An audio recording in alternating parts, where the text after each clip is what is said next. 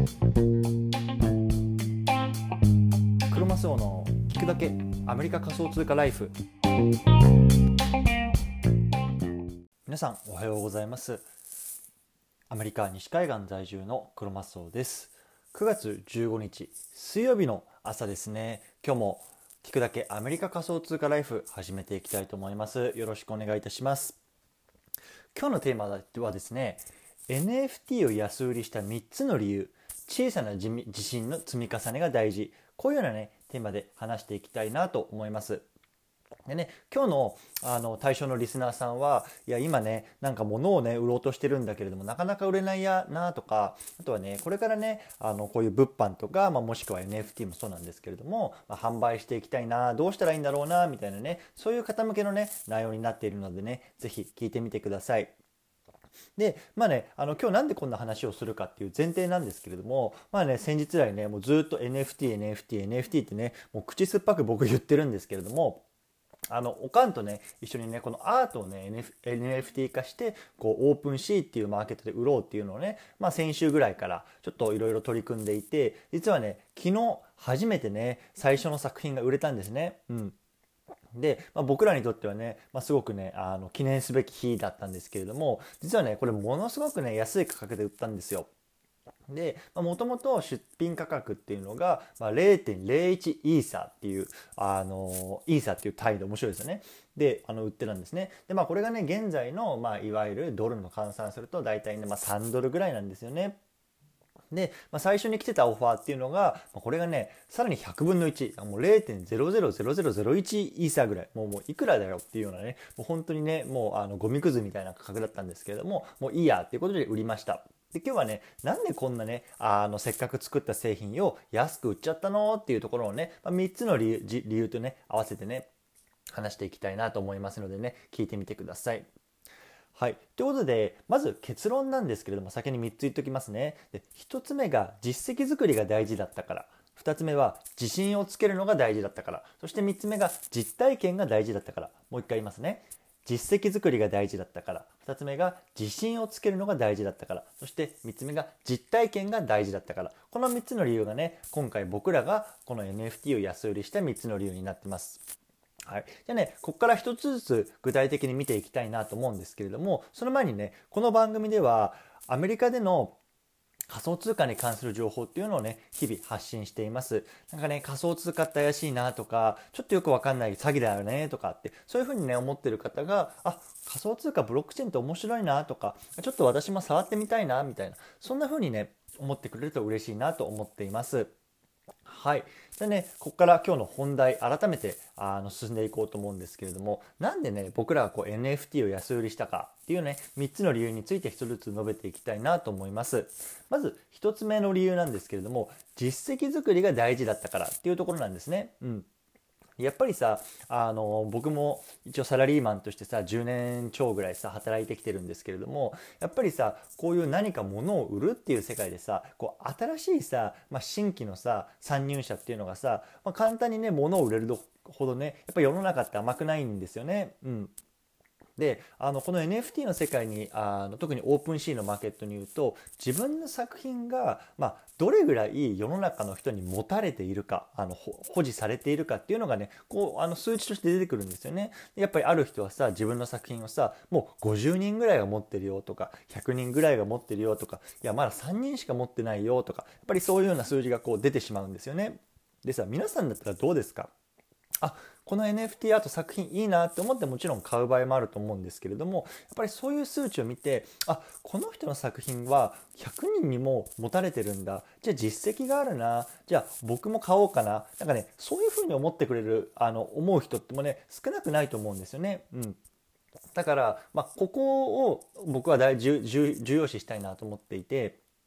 あのやっぱり僕らの作品が世の中にどれぐらい流通しているかっていうのをねまずねあの確立したかったんですよね。うんやっぱりさその持ってる人が持ってる多い分だけこう世の中の人にこう信頼されているっていう証かなとも思うのでまずはねそういう量をこなしていきたい実績作りが大事だったから、まあ、とりあえずは安売りしましたよってことなんですね。うん、なのでとりあえずね10件くらいをねあのーまあ、パパッと売ってしまって、まあ、あの実績作りをしたいなと今は考えています。はい、じゃあここからね2つ目3つ目話していきたいなと思うんですけれども一回ここで区切りがいいのであのチャプター区切りたいと思います。はい、ではここから2つ目なんですけれども2つ目の理由は自信をつけるのが大事だったからこういうことになるんですね。でまあこれ僕自身にそうなんですけれどもこれはどっちかっていうとおかん向けなんですよね、うん、でおかんって、まあ、今まであの専業主婦みたいな感じであのずっとこう、まあ、生活してきてるので今まであんまりねその物をねこう自分で作って売るみたいな経験っていうのはねないんですよね。でやっぱりそんな彼女にだからこそこう自分の作ったものがこう世の中の人に対して、まあ、価値を提供してかつねそれに対して対価を払ってくれるんだってねこう思わせてあげることが大切なのかなと思ったんですよね。まあ、つまりねこう自信をつけてあげたりとかこうモチベーションをねあの維持していくっていうところですよね。あ私の作品は、まあ、あの世の中に電話あるんだじゃあこれからも頑張らないとなとか、まあ、そういうようなねところにこうねつなげていきたいなと思ったんですよね。うんで、まあ、僕はねこれはね結構アメリカのねこう教育子供に対する教育とかにも通じるかなと思ってるんですよね。うん、で僕あのアメリカに来てからあの子供向けのねサッカーのコーチっていうのをやってたことがあるんですよね。うんで、まあ、あのその時、まあ、あの他にコーチがいてでそのコーチのまあ補佐みたいな感じでこうコーチはあの子供に教えてたんですけれどもとにかくね最初に驚いたのがもう褒めて褒めて褒めまくるんですよねアメリカのあの教育というかそのコーチングっていうのはもう失敗しても気にしなくてもうどんどんどんどん褒めてあげるこうグッジョブとかねそういう感じであの褒めてあげるんですよね。でやっぱりねそういうふうに褒め続けるとやっぱり子供ね自信を持つしこう堂々としてるんですよね。だからさあのよくさこう TED とかさ、まあ、あのああいうプレゼンテーションとかでもあのこのアメリカ人とか海外の方がこうプレゼンしてるのってこう見ることがあると思うんですけどもやっぱみんなこう堂々としてますよね。でそれってやっぱりこういう時のねこう小さなこう自信っていうのがこう積み重なってああいう態度になってるのかなって僕は思ったんですよね、うん、一方でさ日本ってまあ僕も部活動やってましたけれども結構さその監督とかさ、まあ、顧問の先生とかってさこう失敗したらこう怒鳴ってさ叱ったりとかっていうのが多いじゃないですか。であれってさやっぱりさこう萎縮しちゃいますよね。あ次失敗したらまた怒られるなとかでそれでねどんどんできなくなっちゃうみたいなこう負のスパイラルがあると思うので、まあ、この辺りがねあのこうどんどんどんどんこうあの褒めさせてこう、まあ、自信をつけさせるっていうようなところをね、まあ、僕はあの今回意識したところの一つでした。はい、でね次3つ目なんですけれども実体験が大事だったからね僕らは安売りしましたっていうことなんですね。うん、で百聞は一見にしかずっていうような言葉があると思うんですけれどもとにかくねまず何でもやってみないと分からなかったなっていうのがあってもう見てるだけだとね分からないことがたくさんあるんですよ。例えばさ今回 NFT のマーケットなんですけれども、まあ、ガス代が高いから、まあ、イーサリアムは使うなとかねポリゴンがいいよとかってそういうような話になってるんですけれども実際どれぐらいガス代が高いのかっていうのはやっぱり自分でこう売ってみないと分からなかったんですよね。うんだからこう触りながら自分で学んでいく、まあ、とにかくそう作って出品して売ってっていうこのあのオープンからクローズまでの一連の流れっていうのをとにかく早く経験したかったんですよね。うん、なので、まあ、今回は、まあ、あの安い価格だったけれども僕らは売ってみましたよっていうような話でした。はい、でね今まで3つ挙げてきたんですけれどもあのね中にはねこんな方いると思うんですねいやでもさ安く売っちゃったらそもそも稼げなくないみたいなそのやっぱり稼ぐというかその売る稼ぐためにやってるんだから安く売ったらまあ本末転倒じゃん、まあ、こんなような、ね、意見もあると思うんですよね。うん、で僕は正直そこにはあの賛成で僕の、まあ、基本的なポリシーとしてやっぱり安売りには否定的なんですよね。で僕もまあ社会人経験はま主に営業とかマーケティングなんですけれどもそういう経験からもねやっぱりあの安値でのその競争っていうのはもうしないようにしてます。やっぱりねこういい値でこう買ってくれるいいお客さんしかこう取り扱わないようにしていてぱりさその安い価格で買ってくれる人ってその分なんかクレームとかも多いんですよね。いやこうこうなってるよと。でそれってさ結局まあコミュニケーションコストって言ったりしますけれどもそういうのはねこう後々のコストとかもやっぱり高くてもう結果としてこう高くついちゃうところもよくあるんですよね。うん。だからね、僕はね、基本的にはこうヤスリは否定ですよ。まあ、この意見には賛成です。うん。でね、NFT のこの面白いところっていうのは、このコミッションが入ってくってことなんですね。でこれどういうことなのかっていうと、まあ、いわゆる二次流通って、あの言われてるものなんですが、もう自分の作品を例えば売るです売るとするでしますよね。でその売った先の人がまたその作品を誰かに売るとするじゃないですか。そしたらその売った価格の数パーセントが自分のコミッションとして入ってくるんですよね。でこれは自分で設定できるんですけれどもマックスで10%くらいかなあのこれも自分で設定できるんですね。なので僕ら今回ねものすごく安いあの価格で売ったんですけれどもその分マックスのコミッションをま設定して、まあ後でね売れた時にこう、ね、あ自分たちにこうコミッションが入ってくるようなね一応価格設定にしたのでまああのそういうのはねあのプラスマイナスゼロじゃないですけれどまああの妥協するところは妥協してあの妥協しないところは妥協しないみたいなそういうのねバランスで僕らは今回あの販売しました。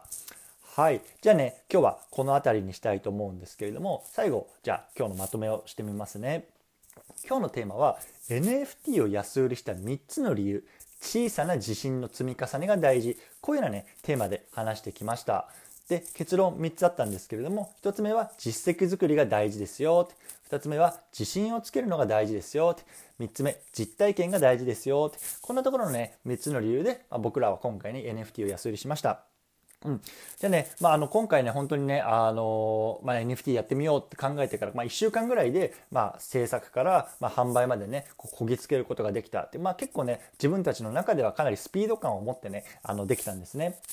なのでね、まあ、引き続きこれをね、まあ、続けながら、まあ、このマーケットがねどうなっていくのかっていうようなねところですよね。まあ、肌で感じていきたいなと思いますのでね引き続きこう皆さんにもアップデートしたいなと思います。はいということで今日はこの辺りにしたいと思うんですけれども今日の合わせて聞きたいはですね NFT マーケットに出品した時にやった7つのステップこういうのはねテーマで話している内容があるので概要欄に貼っておきます。まあ、これを聞いてる方の中にはねちょっと自分も NFT 興味あるんだよなみたいなどうやってやるんだろうって思ってる方もいると思うのでまあね簡単にねあの音声ですけれどもその辺を話してるあの内容になりますので是非聞いてみてください。はい、で最後ね告知だけさせてください。この番組ではサポートのスポンサーの皆さんをねあの募っています。アンカーのページのサポートっていうね欄に行っていくと月額99セントからサポートしてもらうことができます。1日換算すると大体3セントからあの4円ぐらいですね、うん、でこのいただいたサポートっていうのをこう機材の購入とかまあねさらにあの今後のあのコンテンツの拡充っていうところに当てたいなと思いますのでね、是非ね、いいなと思った方はね、あのサポートしていただけると嬉しいです。